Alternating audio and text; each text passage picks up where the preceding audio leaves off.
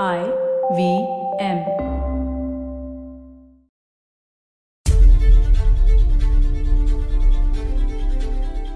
So, Vedanta London versus the Dongria Kondhs Orissa, a billion dollar mining corporation versus 8,000 people who grow fruits and bathe in rivers.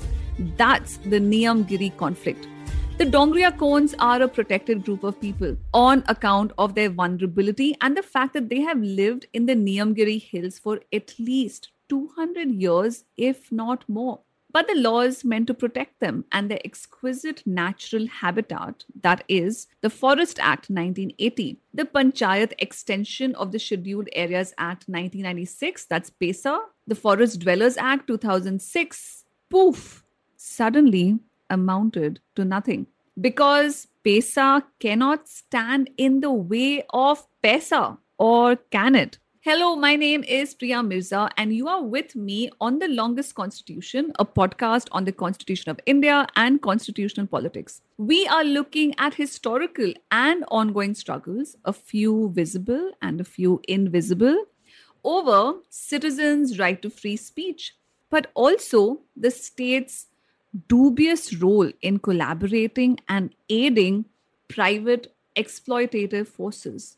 And these are parallel and simultaneous journeys.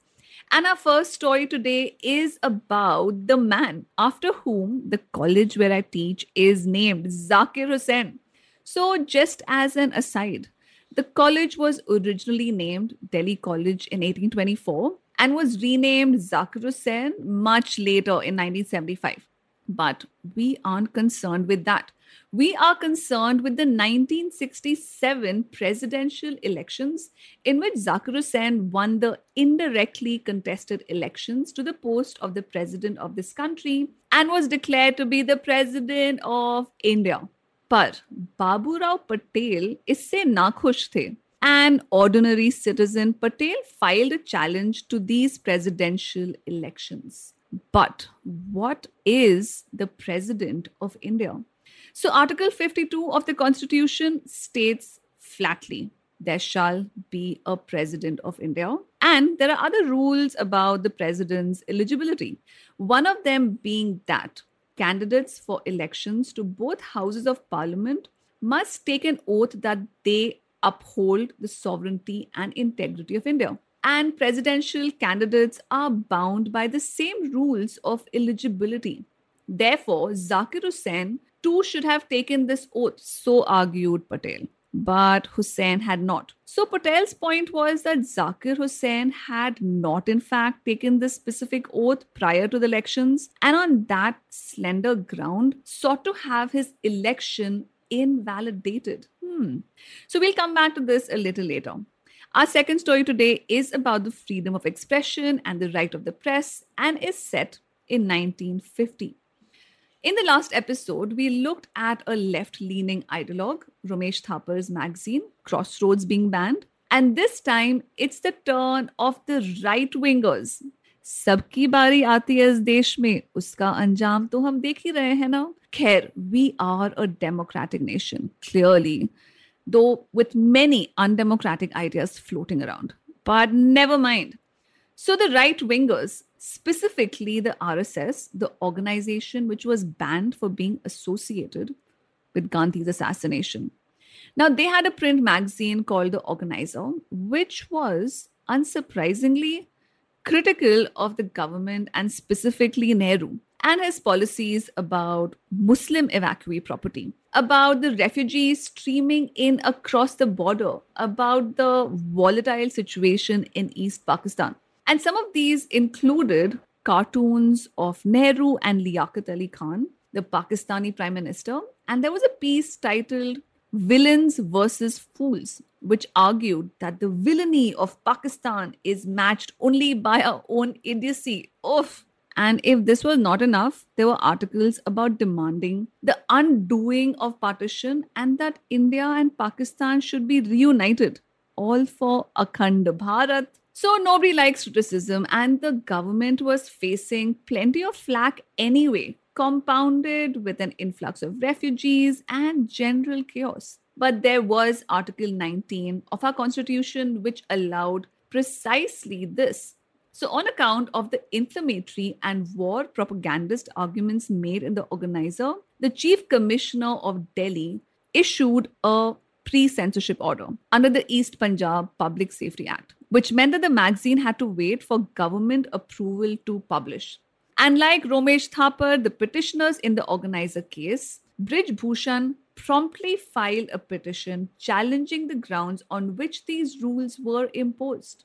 And with that, we get back to Vedanta in Niyamgiri and the Dongria Kondhs, on behalf of whom PILs were filed in both the Cuttack High Court and the Supreme Court, challenging the mining operations for violations of Schedule 5 of the Constitution, which proscribes the alienation of tribal land to non tribal hands. And one of these petitions was by Prashant Bhushan. But who cares when the government has signed an agreement with Sterlite Industries, an Indian subsidiary of Vedanta? The Ministry of Environment and Forest approved the construction of the refinery, which was completed in 2006. And a year later, the company asked for a six fold expansion. And even while the request was pending, Vedanta went ahead with a tenfold expansion.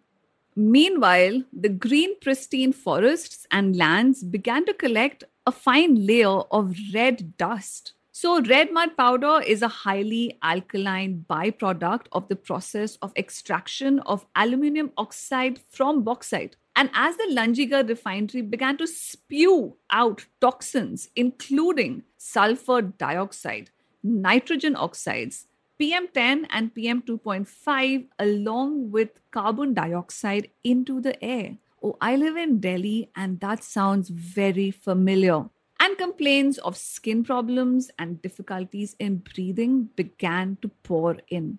Amnesty International was the first to document the health risks which began with the air, water, and soil pollution caused by the refinery. But what does one do when one of the judges of the Supreme Court who allowed the mining company to go ahead, Justice Kapadia, allegedly owned shares of the same company? Meanwhile, in Baburao Patel versus Zakir Hussain 1967, the Supreme Court rejected Patel's argument. The court concluded that presidential aspirants were not obliged to take the same oath as members of parliament. And as a result, the presidential oath remains unique. So, hear this out. While parliamentarians, legislators, ministers, judges, and other constitutional office bearers swear to uphold the sovereignty and integrity of India, Presidents pledge to preserve and protect and defend the Constitution to the best of their abilities. And we'll see that the drafters of our Constitution actually expected the president to play a pivotal role in legislation. And what happened to Brij Bhushan versus State of Delhi 1950? So, interestingly, in the months of April and May 1950, the Supreme Court currently heard both cases, Brij Bhushan and Romesh Thapar. And the court upheld Brij Bhushan's petition and his constitutional right to freedom of expression, no matter how unpalatable the government found it. It also went one step ahead and said that the restriction under the East Punjab Public Safety Act was repugnant to the constitution.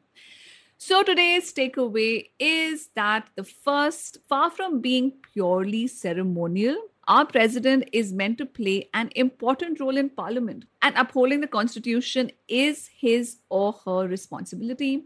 Something we will see has been abdicated over the years. Very sad. The second, that the first year of independent India, the Nehruvian government was really struggling to cope with the rights granted by the constitution. And in this fluid and fragile period of India's infancy, the judiciary bravely put citizens' right to freedom of expression before the state. Yeah. So that heavenly period, by the way, didn't last very long. And finally, laws are meaningless in the absence of the institutional determination to uphold them. The Niyamgiri saga will be wrapped up in the next episode, so stick around. I hope you like the show. If you have questions or comments, please send them in on Twitter, where I tweet at fundamentally P, or on Instagram on the longest constitution. Until next time, this is me, Priya Mirza, signing out.